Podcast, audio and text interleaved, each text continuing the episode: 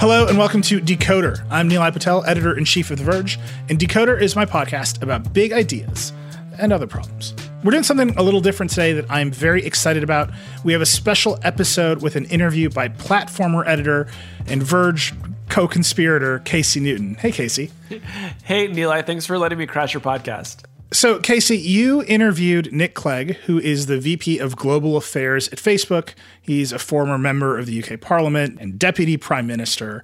That's a lot of titles, a lot of history. How did your interview with Nick come about? So this morning, Clegg posted a 5,000 word op ed on Medium where he sets about trying to take apart the biggest criticisms that get leveled at Facebook. Everything from it's too polarizing, it's spreading misinformation and hate speech, uh, you know, and, and it's just sort of showing people terrible things and, and fraying the fabric of society. And so he goes through those arguments, pushes back against them, and then unveils some changes Facebook is making to give you as a user more control over things. There's going to be a new uh, feed slider that will let you decide if you want to see your feed in reverse chronological order, for example, or you can create a new feed called favorites that just shows you your very favorite people and pages on Facebook. So it's kind of a philosophical shift for the company trying to get away from pure algorithms crafted in secret in Menlo Park to something that you and I have more control over that is a big shift, but it also feels like it's re-characterizing some of the controls that are already there. That's right. This is putting a fresh coat of paint on some things that they have done before, but they are signaling that there are going to be more of these things to come. I think they've gotten the message that no one trusts the algorithms that they make. And so, one thing they can do about that is letting you get rid of the algorithms to the extent that you want to. As I listened to the conversation, one question I, I really wanted to ask you to kind of frame it and contextualize it is that Facebook is very big. And you're going to listen to the conversation between you and Nick that kind of touches on this directly. Facebook's product doesn't express Facebook's corporate values. It expresses a, a different kind of value. Maybe it's neutrality, maybe it's connecting people, but there's a tension there that is a function of Facebook's size, right? Facebook can't just be one thing for a small group of people. It has to be everything for everyone. That's right. Like most digital media publications just kind of get to, to pick a lane and have a fully developed worldview and pick and choose what people see based on that. That's not what Facebook is. Facebook is designed to be a free and open marketplace for all people. That's the business, that's the whole idea. And it does lash them to this kind of strained neutrality, which uh, causes them to contort themselves in, in all sorts of strange ways sometimes.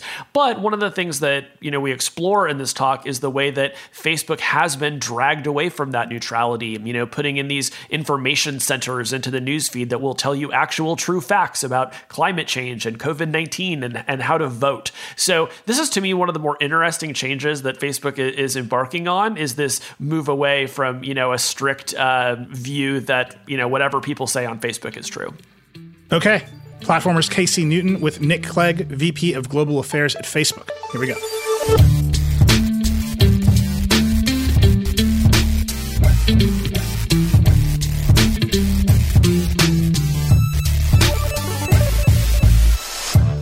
Well, Nick Clegg, welcome to Decoder.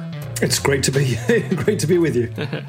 so, you've just published a 5,000 word essay that pushes back on a lot of recent criticism of Facebook and makes some news about what the company is doing in response. To, tell me about the origin of this piece. Well, look, I've, I've been I'm, I'm not a technologist or an engineer by by background. Uh, I'm a I'm an I'm a sort of refugee from politics, from 20 years in politics, and and yet I've been at Facebook now for for a couple of years. And so, as a relative newcomer, I've been observing the debate, particularly, but not only in the US, the debate about. Uh, about the role of social media in society, in some of the most you know complex issues we have uh, in in in politics, in culture, in in a lot of the sort of social dynamics um, going on right now, and this was certainly not designed to simply act as a sort of receptacle for, for all the counter arguments. I, am what I'm trying to do, and some people may believe I've succeeded, others no doubt will say that I haven't. But I've tried to engage sincerely and as and as thoughtfully as I can with many of the criticisms, precisely because I sometimes worry that the dialogue between Silicon Valley and the critics of Silicon Valley is becoming a bit of a kind of shouting match where people are just kind of yelling alternative views of the same facts and not really listening to each other. It's, it's, a genuine attempt to try and grapple with them. And and the more I thought about this, I thought one of the things that was underlying a lot of the legitimate concern about social media in particular is given that social media's early promise was all about empowerment, empowering individuals to have a voice they didn't have before, empowering communities to mobilize in a way that they didn't have before, empowering people to, co- to connect with families and friends in a way that they had before. And in Facebook's case, doing also all that on such a huge scale and everybody, you know, because it's paid for by ads, doing so for free. I, I thought one of the really key issues to look into was so, right, kind of who really is in charge? Is the user in charge or is the system in charge? And there's a lot of there's a lot of legitimate concern these days that somehow people's choices are not sovereign. They're not in the driving seat. That somehow in the boiler room, the algorithmic boiler room, all sorts of choices are being made, and some of them might be nefarious choices. They're not transparent enough. And so that's why I really homed in on this piece about how can we lift the veil a bit you know, you know, open the bonnet, look into the boiler room, be more transparent about how the systems work, and crucially, push forward with a renewed attempt at giving users meaningful controls, where in effect they can, in some instances, override the algorithm, override the ranking systems that are made available to them, and make their own choices and this is you know gets into sort of what is the the news that that you are making here. And i think to your point there has been a, a huge amount of concern about what algorithms are doing in the background. Most of us are well, we're not uh, math majors or computer science majors. And so there is some sort of uh, fear and, and uncertainty about what's going on in the background. And so one of the things that facebook is now doing is giving us some new ways to change up what what we see in the newsfeed. So so what are some of these new controls yeah, so some of the controls are old. I mean, we've had them for a while, but we're just going to make them a lot more prominent. So, for instance, you, you could always switch to a chronological feed, uh, but candidly, it, it, wasn't easy for people to find. So, we're now going to have a, a sort of feed filter bar. Uh, when you scroll to the top of your feed, it'll it'll be there. Uh, it'll always be there, and you can toggle between the, the, the feed as it currently exists to have it uh, chronologically ordered, or crucially, and this is new, so that you can create actually your own new feed of favorites, of favorite sort of, you know, favorite uh, groups, friends, posts, and so on. And you'll be able to create, curate that, if you like, for yourself and toggle between those three the feed as it is, the chronological feed, and your new favorites feed in a, in a much, much more effortless way. It'll be much more visible. It'll be visible there when you scroll to the top of your, your feed. There are other new controls as well, which, um, uh, which I'm announcing this week. Uh, you'll be able to curate much more, with much greater granularity than before, who can comment on your on your posts, um, and that is something which um, you know wasn't available before. And we're also going to extend something which has existed for ads, for instance, and for connected uh, content, uh, namely, why am I seeing this? So you can go to the three dots and you can see why am I seeing this ad. We're now going to extend that to suggested content. Content. So when you know when something is suggested to you that that cooking video, you can you can go on the three dots and you can see uh, why uh, why you're seeing that. So I think collectively it's a start. I'm not going to pretend that, or I'm not going to pretend that those changes in and of themselves will will lift all the uh, questions that people have about how social media operates and how they interact with Facebook. But I do feel that they are a signi- they are significant steps in in a better direction, putting users more in charge, being more open and transparent about things. And we will follow up with a number of additional steps, greater transparency, greater controls in, in the months to come. And is that also a suggestion that maybe this is the beginning of uh, of uh, this feed filter bar that you're introducing? That that might have more filters that come to it over time. Like, is the idea that users will have sort of more and more control over how the the stuff they see is ranked? Yeah, uh, I mean, look, in an, in an ideal world, you just want to push ever more forcefully in in a direction where people can personalize their feeds, and you know, if people want to see more or see less of particular you know forms of content uh, from particular pages or groups. I, you know there is also conceptually at least the possibility of of exploring whether people can or can't if you like turn the dial up or down on particular classes of content. That's exactly the kind of work that we want to do. And now exactly how granular exactly which dials apply to which kinds of content all of that still needs to be filled in. But that is very much the direction we're going in So the the conventional wisdom about how the feed works now, I think for for a lot of folks, and certainly of the folks who are most critical of Facebook, is that it uh, rewards the most uh, polarizing and outrageous content. And this is something that you really take on in this piece and and push back against. I suspect if there's one sentence in your piece that the, the most people will take issue with, it's when you write Facebook's systems are not designed to reward provocative content. Um, you know, at the same time, when we look at lists of pages that get the most engagement, it does tend to be pages that seem to be pushing really polarizing content. So so how do you reconcile this at Facebook? Well, I mean, firstly, I, I, I, of course accept that we need to just provide more and more data and more evidence about, you know, what is the specific content that is popular on newsfeed. And, and of course, although Facebook's critics often talk about sensational content dominating newsfeed, of course, we want to show, as I think we can, uh, that, that, that, many of the most popular posts on newsfeed are light-hearted. They're feel-good stories. We want to show people that the overwhelming majority of the posts people see on newsfeed are about pets, babies, vacations, and, and similar, and not, not incendiary topic. In fact, I think on Monday, the, the, the most one of the most popular posts I think in in, uh, in the US was of, of, a, of, a, mother bear with some three or four baby cubs uh, crossing a road. I saw it myself. It's lovely. I strongly recommend you you look at it. And, and, I think we can and we will do more to to to substantiate that. But beyond that. I, do think, and I do try to grapple with this as, as thoroughly as, as, as, you know as, as is possible in a, in a five thousand word piece. Firstly, the signals that, that are used in the ranking pro, uh, you know, process are far more complex, are far more sophisticated, and have far more checks and balances in it than are implied by this sort of cardboard cutout caricature that somehow we're just spoon feeding people incendiary, sensational stuff. It, it, it, really, and, and I won't, I mean, happy to go into the details if you like, but there are thousands of signals are used, literally from the device that you use to the groups that you're you know members of and so on. We use survey evidence. We're using more and more survey evidence. We'll be doing more of that in the future as well to ask people what they find most meaningful. Uh, there's been a big shift in recent years anyway to reward content that is more meaningful, your connections with your families and friends, rather than stuff that is that is just you know brute, sort of crudely engaging you know pages from politicians and personalities and celebrities and sports pages and so on. So that shift has already been underway. Um, but in terms of incentives. This is the bit that, that I, I, you know, no doubt Facebook um, has, has, you know, maybe we have not been articulate enough in this. But firstly, the people who pay our lunch don't like their content next to incendiary, unpleasant uh, material. Uh, and, and if you needed any further proof of that, this last summer, a number of you know major advertisers boycotted Facebook because they felt we weren't doing enough on hate speech. We, we, we're getting much much better at reducing the prevalence of hate speech. That you know the prevalence of hate speech is now down to what 0.07, 0.08 percent of, of, of content on Facebook.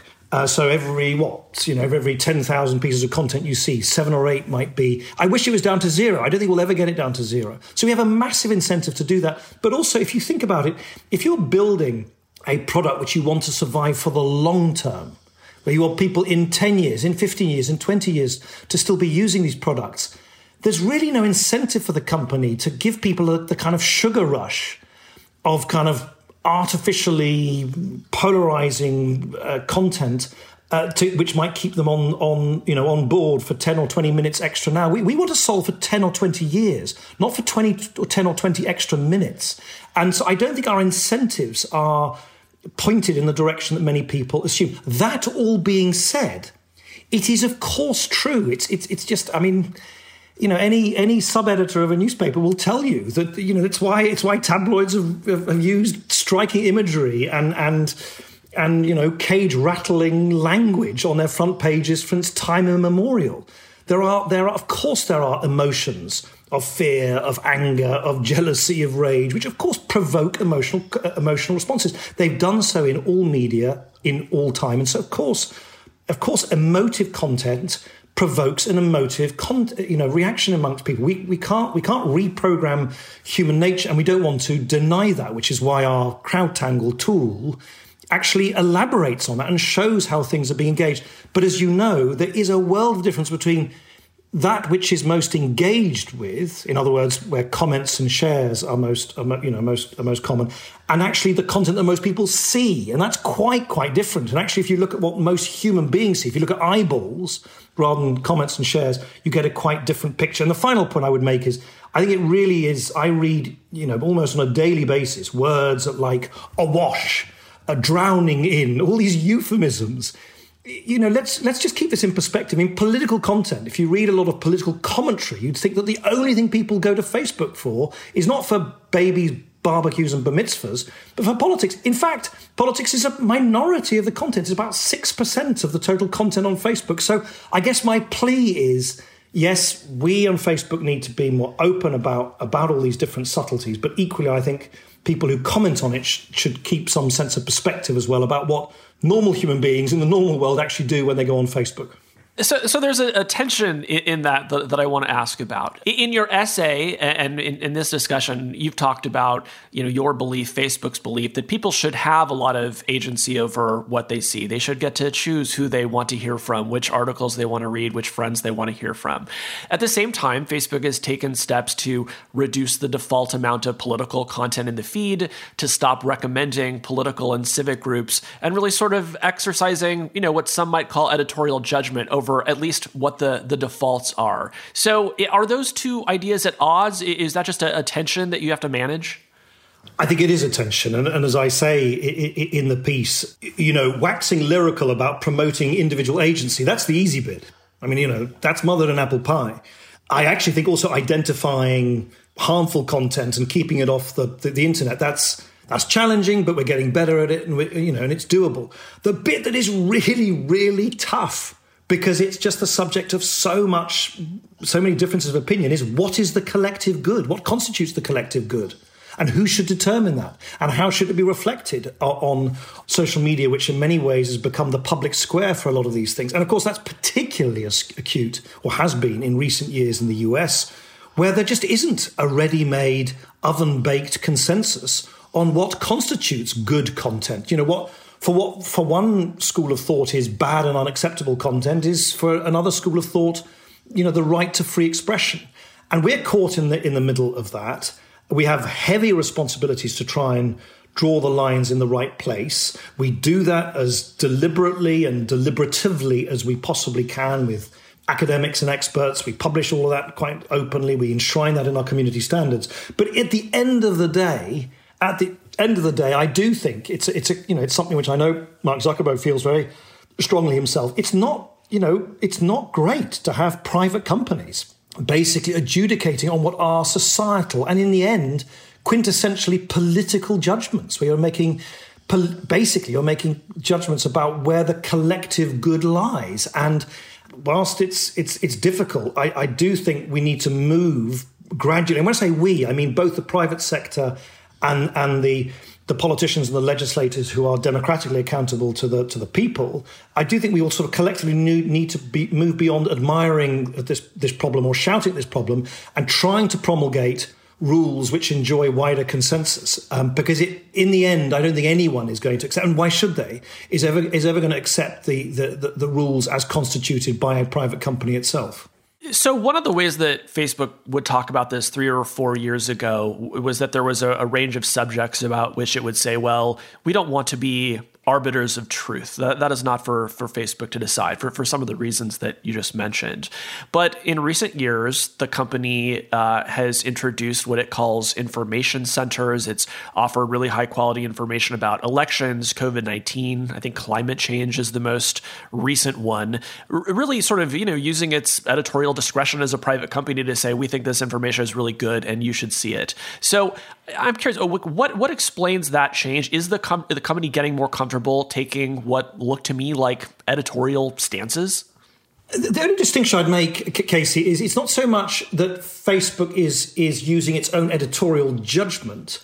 What we are recognizing is that Facebook just has exceptional reach. It is a means by which you can reach an exceptionally large number of people in a very, very direct way. And so we want to make that that means, if you like, available to those who do legitimately promulgate and, if you like, editorialize authoritative information. So whether it's the CDC and the WHO on on COVID, whether it is you know the the the the, the UN backed uh, panel of international scientists on climate science, uh, whether it is the public authorities running you know our elections. So it's it's not that we are seeking to supplement their role as the source of editorially authoritative information. What we're making ourselves available for is to then serve as the means by which that can reach a lot of people in a in a in a, in a very direct way. And and I yeah I, I guess what has clearly happened is that I mean the pandemic is the most dramatic uh, example.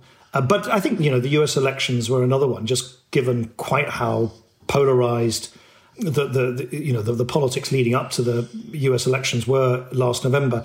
I, I just think the company is recognizing that there are these societal issues which are all encompassing and where there are institutions and organizations and experts and authorities who have you know pretty unimpeachable credibility and we would like to connect the two. You know, we'd like to connect people with that. They, you know, people can choose to listen to it or not. As, as you know, on the COVID information hub, I think over 2 billion people accessed it and i think over 600 million people double clicked onto you know to find more information on covid and on the voter information hub it you know it it, um, it appears to have helped over 4.5 million americans to register to vote who otherwise wouldn't so, so I would draw this distinction between the words you used of editorializing, which I think is we're not we're not trying to we're not trying to replace the CDC and the WHO. We're not trying to we're not trying to replace the climate change scientists who know their business in a way that Facebook does not. Right. I, I, mean, the thing that I appreciate about these moves is, you know, in, in all of the discussion around misinformation, I think there is an idea that if social networks would simply remove all of the bad posts, we'd be fine. But I think in reality, you have to show people good posts too. Uh, so to me, like those kinds of information centers are a, a step in that direction.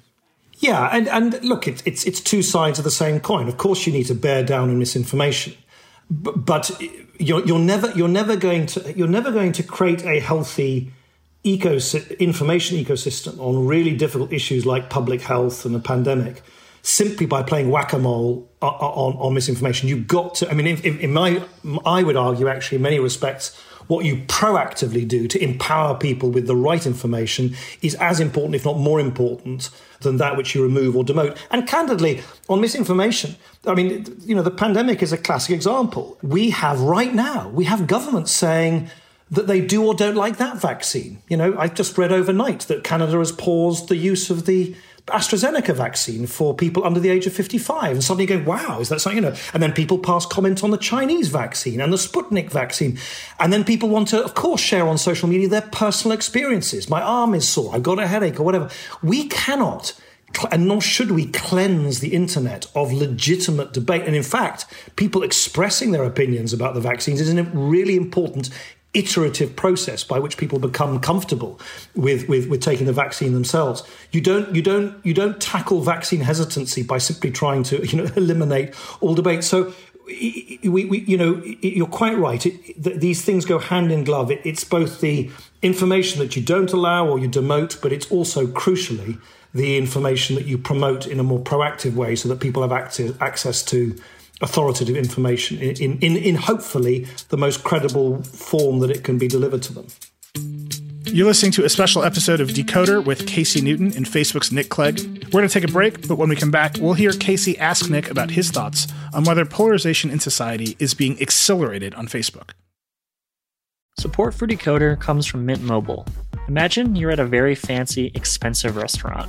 And as you're browsing the menu, wondering how you'll afford anything on it, you notice the filet mignon is a mere $10. At first, you think jackpot, but then you immediately think, wait, what's the catch? Now, what do suspiciously cheap steaks have to do with your cell phone bill? Well, we're used to seeing quote unquote great deals from overpriced wireless providers and also thinking, what's the catch? But with Mint Mobile, there is no catch. For a limited time, their wireless plans are just $15 a month when you purchase a three month plan. You can get this new customer offer and your new 3-month unlimited wireless plan for just 15 bucks a month. Go to mintmobile.com slash decoder. That's mintmobile.com slash decoder. Cut your wireless bill to 15 bucks a month at mintmobile.com slash decoder. $45 upfront payment required, equivalent to $15 a month. New customers on first three month plan only. Speed slower above 40 gigabytes on an unlimited plan. Additional taxes, fees, and restrictions apply. See Mint Mobile for details. Vacations can be tricky. You already know how to book flights and hotels, but now the only thing you're missing is, you know, the actual travel experience. Because is it really a vacation if you're just sitting around like you would at home? You need a tool to get the most out of your time away. That's where Viator steps in. You can book guided tours, activities, excursions, and more in one place to make your trip truly unforgettable. Viator has over 300,000 travel experiences to choose from. Everything from simple tours to extreme adventures and all the niche, interesting stuff in between so you can plan something that everyone you're traveling with will enjoy. Real traveler reviews give the inside scoop from people who already been on the experiences you're considering, so you can plan with confidence. Free cancellation helps you plan for the unexpected, and 24 7 customer support means you can travel worry free. Download the Viator app now and use code Viator10 for 10% off your first booking in the app. Find travel experiences for you. Do more with Viator. We're back with a special episode of Decoder with Casey Newton talking to Nick Clegg, VP of Global Affairs at Facebook.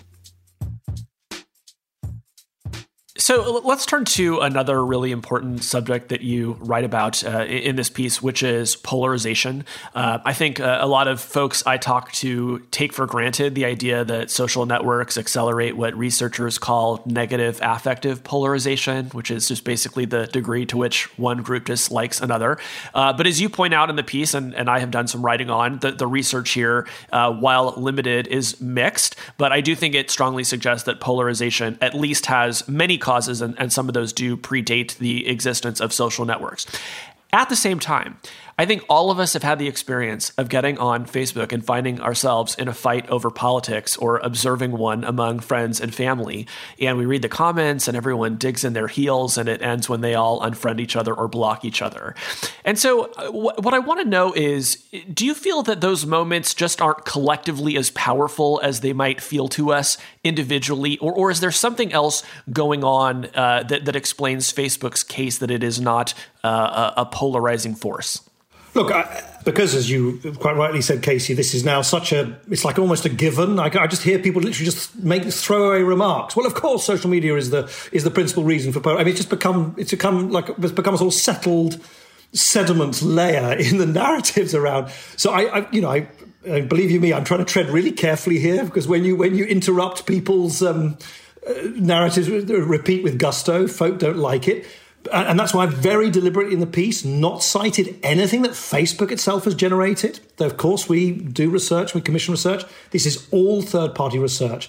And I choose my words very carefully. I, you know, I say that the results of that research, that independent academic research, is mixed. It really is very mixed. And I think what we, in answer to your question, I think the reason perhaps why there is this dissonance now between the academic and independent research, which really doesn't suggest that social media is the primary driver of polarization uh, uh, uh, after all, and the assumptions.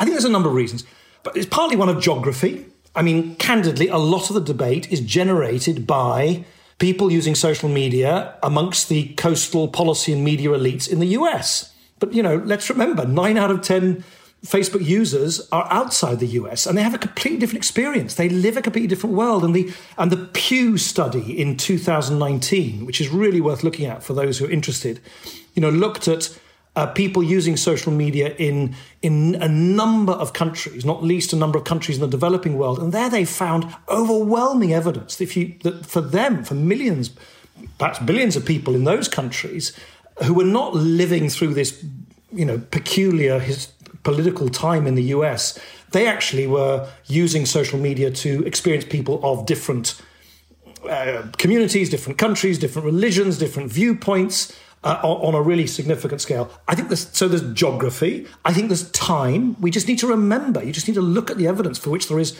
considerable evidence, and the, and, the and Stanford research published last year looked at that. They looked at nine countries over 40 years and found that in many of those countries, polarization preceded the advent of social media, and in many other countries, polarization was flat or actually declined, even as the, the, the use of social media uh, increased. So I think there's a issue of geography, there's an issue of time where we're kind of candidly losing a little bit of sense of a perspective. And then I think there is just an issue of perhaps looking at social media in a way that is divorced from the other parts of the media ecosystem. And, and I've, to my mind at least, the study that was published uh, just a few months ago by the um, I think it's called the I think it's called the Berkman Klein Center at Harvard Harvard University uh, last year, and they looked specifically at election-related disinformation to do with mail-in ballots because you know there was all this stuff circulating about mail-in ballots where you know a lot of folk were trying to sort of tarnish the the, the, the integrity of using mail-in ballots, and they you know, they showed pretty comprehensively that that was primarily driven, driven by elite and mass and mass media, not least cable news, and that social media only played a secondary role. So I think there's an issue of a, a, we need perspective on geography, on time, and on outlet. And I think when you do that, you, you of course, listen, I don't want to swing the other way. I don't want to somehow pretend that social media does not play a, part in all of this. Of course it does.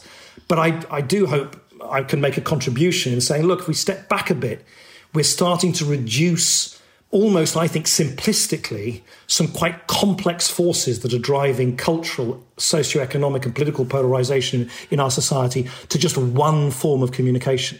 Yeah, I, I mean, I, I, think that that's fair. I'll also tell you my fear, though, which is that the best data about this subject, or a lot of it, is at Facebook. And I think there's a good question about whether Facebook even really has the incentive to dig too deeply into this. We know that when it has shared data with researchers in the past, it's it's you know caused privacy issues. Cambridge Analytica, you know, essentially began that way. And yet this feels really really important to me. So I'm just wondering what are the internal discussions about about research? Does the company feel like it it maybe uh, owes us more on that front and is that something it's prepared to take on? Yes, it does, uh, and I, I, personally feel really strongly about this. Uh, uh, um, I mean, look, of, of, course, Cambridge Analytica, it's often forgotten, you know, was started by an academic legitimately accessing data and then illegitimately flogging that data onto a to, to, to, Cambridge Analytica. And so, of course, that, that, that rocked this company down to, you know, right down to its foundations. And so, of course, that has, that, you know, that has led to a slightly rocky path um, in terms of creating a channel of by which Facebook can provide researchers with data. But I, I strongly agree with you, Casey, that you, th- these are issues which are not only important to Facebook, they're important to, they're societally important. I just don't think we're going to make progress unless we have more data, more research, independently vetted, so that we can have a, a kind of mature and, and, and evidence based debate. Look, I do think we're getting a lot better. Uh, you know, the time I've been here, you know, I really believe we're starting to shift the dial. Last year, we provided we provided funding to I think over 40 academic institutions around around the world looking at misinf- misinformation and polarization. Or we've helped launch this very significant research project into the use of social media in the run up to the US elections last year. Hopefully, those researchers will start providing the fruits of their uh, research uh, during the I think the summer of this year. We've we've hand, made available to them unprecedented amounts of, of data. There are always going to be pinch points where we feel that researchers are in effect scraping data where we have to take action. And candidly, we're legally and duty bound, not least under our FTC order to do so. I hope we can handle those instances in a, in a kind of grown up way, whilst at the same time continuing to, to, to provide data in the way that you describe. I would really hope, Casey, that if you and I were to have this conversation in, in a year or so, you and I be able to point to, to, to, to data which emanates from Facebook but has been freely and independently analysed by academics in a way that has not been the case in, in recent years. Let's do that. I'm going to mark my calendar so that we can do that. And another point in your essay that I think is worth talking about is you acknowledge something that I that I also think gets lost in some of the discussions that we have on these subjects, which is that the internet is bigger than four companies. And in the in the context of you know writing about you know sort of bad content elsewhere, you write consider the presence of bad and polarizing content on private messaging apps, iMessage, Signal, Telegram, WhatsApp, used by billions of people around the world. Facebook, of course, owns WhatsApp, but not those others. Where do you think think that uh, sort of private messaging uh, and maybe encrypted messaging fits into some of these conversations that that we're having. Well, I mean, look, the, the, point I was making was that, that, for those who believe it's, and I, you know, of course, I'm caricaturing now just for brevity's sake, but for those who sort of say it's all the algorithm's fault, it's all it's all the, the system's fault, and and and, we, and us human beings are just like puppets on a string. We're being we're being manipulated. I, I just want, I just thought it was worth in passing pointing to the fact that actually billions of people use messaging apps as their primary form of communication, which is algorithm free, and yet it still is it's still a, a, a route, a conduit by which unpleasant, polarizing, hateful content is is is, is spread.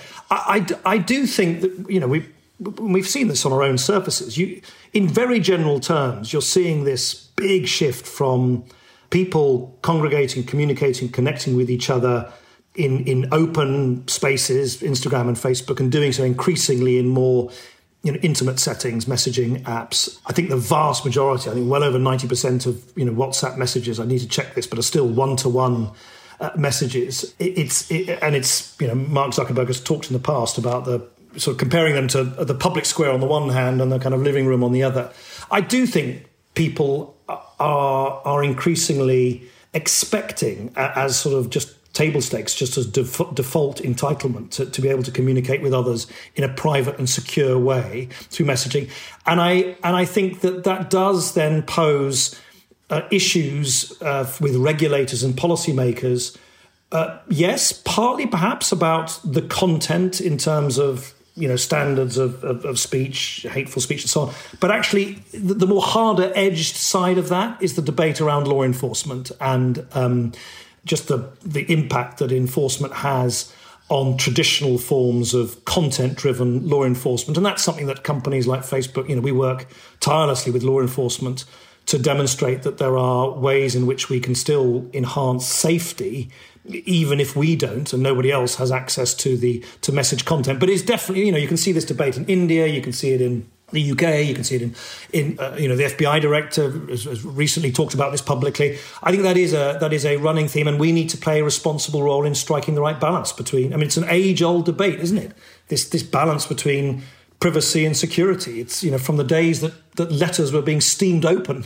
um, that this has always been a balance that we've had to try and strike in the right way in, in democratic societies.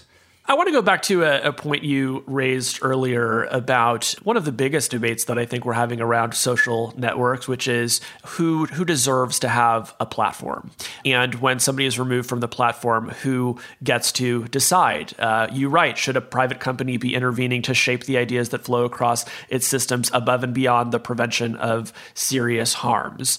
To, to my mind, the answer is is clearly yes. Uh, I think that companies have that right. I don't even know that companies would work if they were not able to go beyond, you know, simply removing illegal content. So I wanted to press you a bit on that point. Is that really uh, the kind of call or, or the right to make that call? Is that something that Facebook would really want to give up? No, so I, I, I, agree with you. Of course, it, it, it's part and parcel, isn't it, of, of, of running a, a, service that people voluntarily use. We are entitled to say, you use our services, but if you do, there are certain rules of the game. And if you transgress them, if you do that most egregiously, you won't be welcome in using them again. I think, candidly, where it gets, just as a matter of first principle, a lot more tricky is is when we as a private company make those adjudications about people who are you know democratically elected leaders or, or leaders of, of governments and we've obviously the indefinite suspension of Donald Trump's uh, page is the most obvious example of that but just over the last few days we've suspended President Maduro his his use of his um, page for for 30 days. And that is really tricky. And, and, you know, when you have, when you have, in response to the Trump suspension, when you have everyone from the president of Mexico to Bernie Sanders saying that they're worried about the precedent that sets, I kind of think it's it's it's reasonable for all us to acknowledge that we're that we're now entering into pretty tricky territory. And and and I guess the thing I would say to those people who said you know, because there are a lot of people who said when we when when we took that action against Trump, oh, you should have done this years ago, as if it was just an easy, straightforward decision to just suspend the elected president of the United States.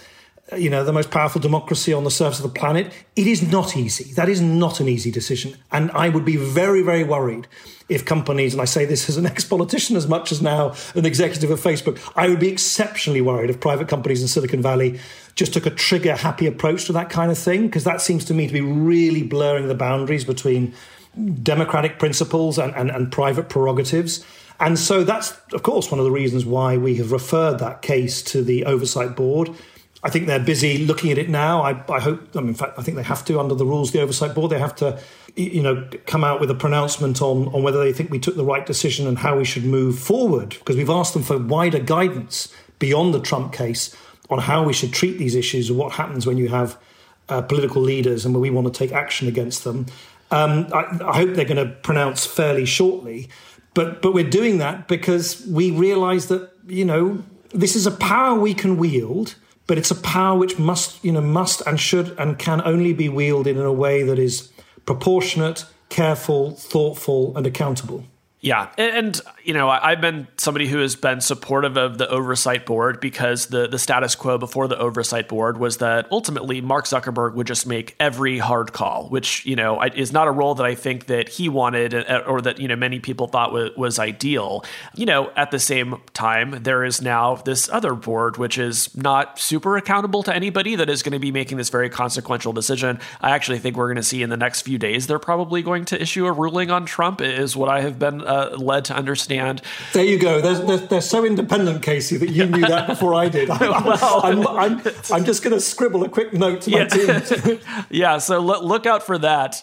But I, I just wonder, like, so, you know, th- this board has been stocked with people who are big you know speech advocates they have overturned most of the the decisions that you've referred to them so far there's a lot of speculation that they are going to overturn this one what will it mean for facebook if the board restores donald trump well, it's or technically uh, and narrowly, if they say, Facebook, thou shalt restore Donald Trump, then that is what we will do because we have to, because we're duty bound to do so. We've been very, very clear at the outset that the Oversight Board is not only independent, but its content specific um, adjudications are binding on us.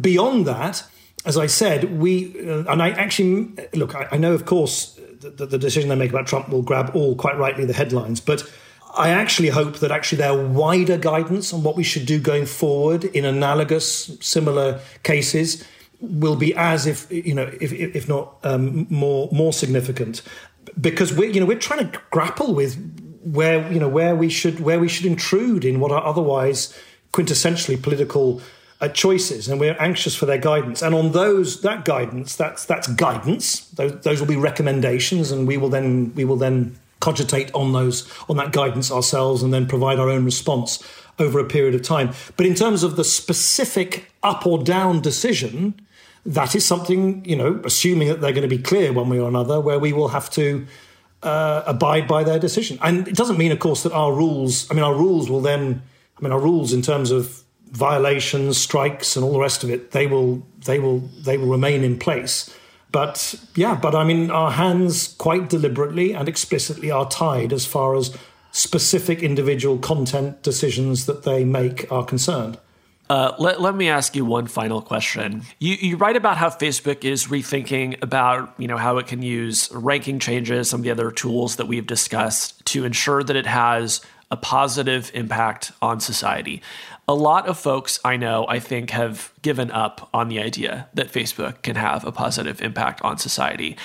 What I want to know is what things can Facebook do that would make you believe, that would make Facebook believe, or that would make the world believe that it's having a positive impact on society? How would you measure that? How would you know it if you saw it?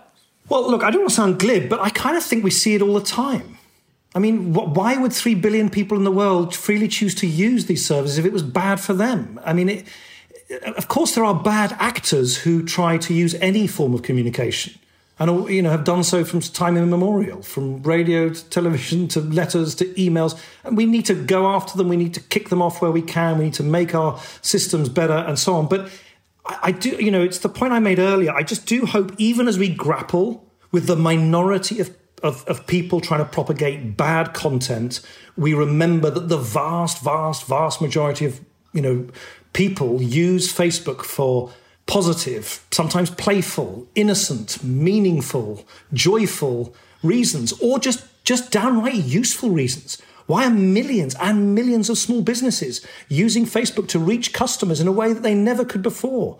Isn't it remarkable? I think it's a great democratizing thing, economically speaking, that small businesses now have access to tools on Facebook to reach their customers in a way that only big corporates with big fat marketing budgets used to in the past. I think it's wonderful that whether you're a student in Guatemala or a sheep shearer in the outback in Australia or a fancy, well paid lawyer in, in, in, in, New York, you can use Instagram and Facebook on exactly the same basis. I think that's an extraordinarily equitable thing. So, look, so I, for me, and I realize this might be an unfashionable thing to say to some, it is to me self evident that Facebook is being used in, in really positive, uh, uh, creative, uh, and, and, and enriching ways. What I equally, however, acknowledge is that not only are there lots of legitimate concerns, we need to do more to lift the veil on how the system works, to give people more controls. What I set out in this piece is just to start on a renewed journey where Facebook really wants to kind of put people more in charge so they can in effect create and curate their own their, their, own news news feed and, and we will make a number of announcements in the coming months greater transparency on how we use survey evidence, how we demote, what signals we uh, we use, what more controls over content we can give to people. And look, I hope, I hope over time that as this pendulum has swung so dramatically from the tech utopianism and the tech euphoria of the past to what is now, in some cases at least, an almost hysterical tech pessimism. And neither extremes, I think, are right. I mean, it's always somewhere in the middle. I hope that that pendulum can come to rest and that one of the ingredients in, in, in creating a kind of a more, a more kind of sustainable way forward is that users feel that they're more, more in charge. And, and, that's, and that's the spirit in which I've written this piece. Very good. Well, Nick Clegg, thanks for coming by. Thank you, Casey. Thanks very much.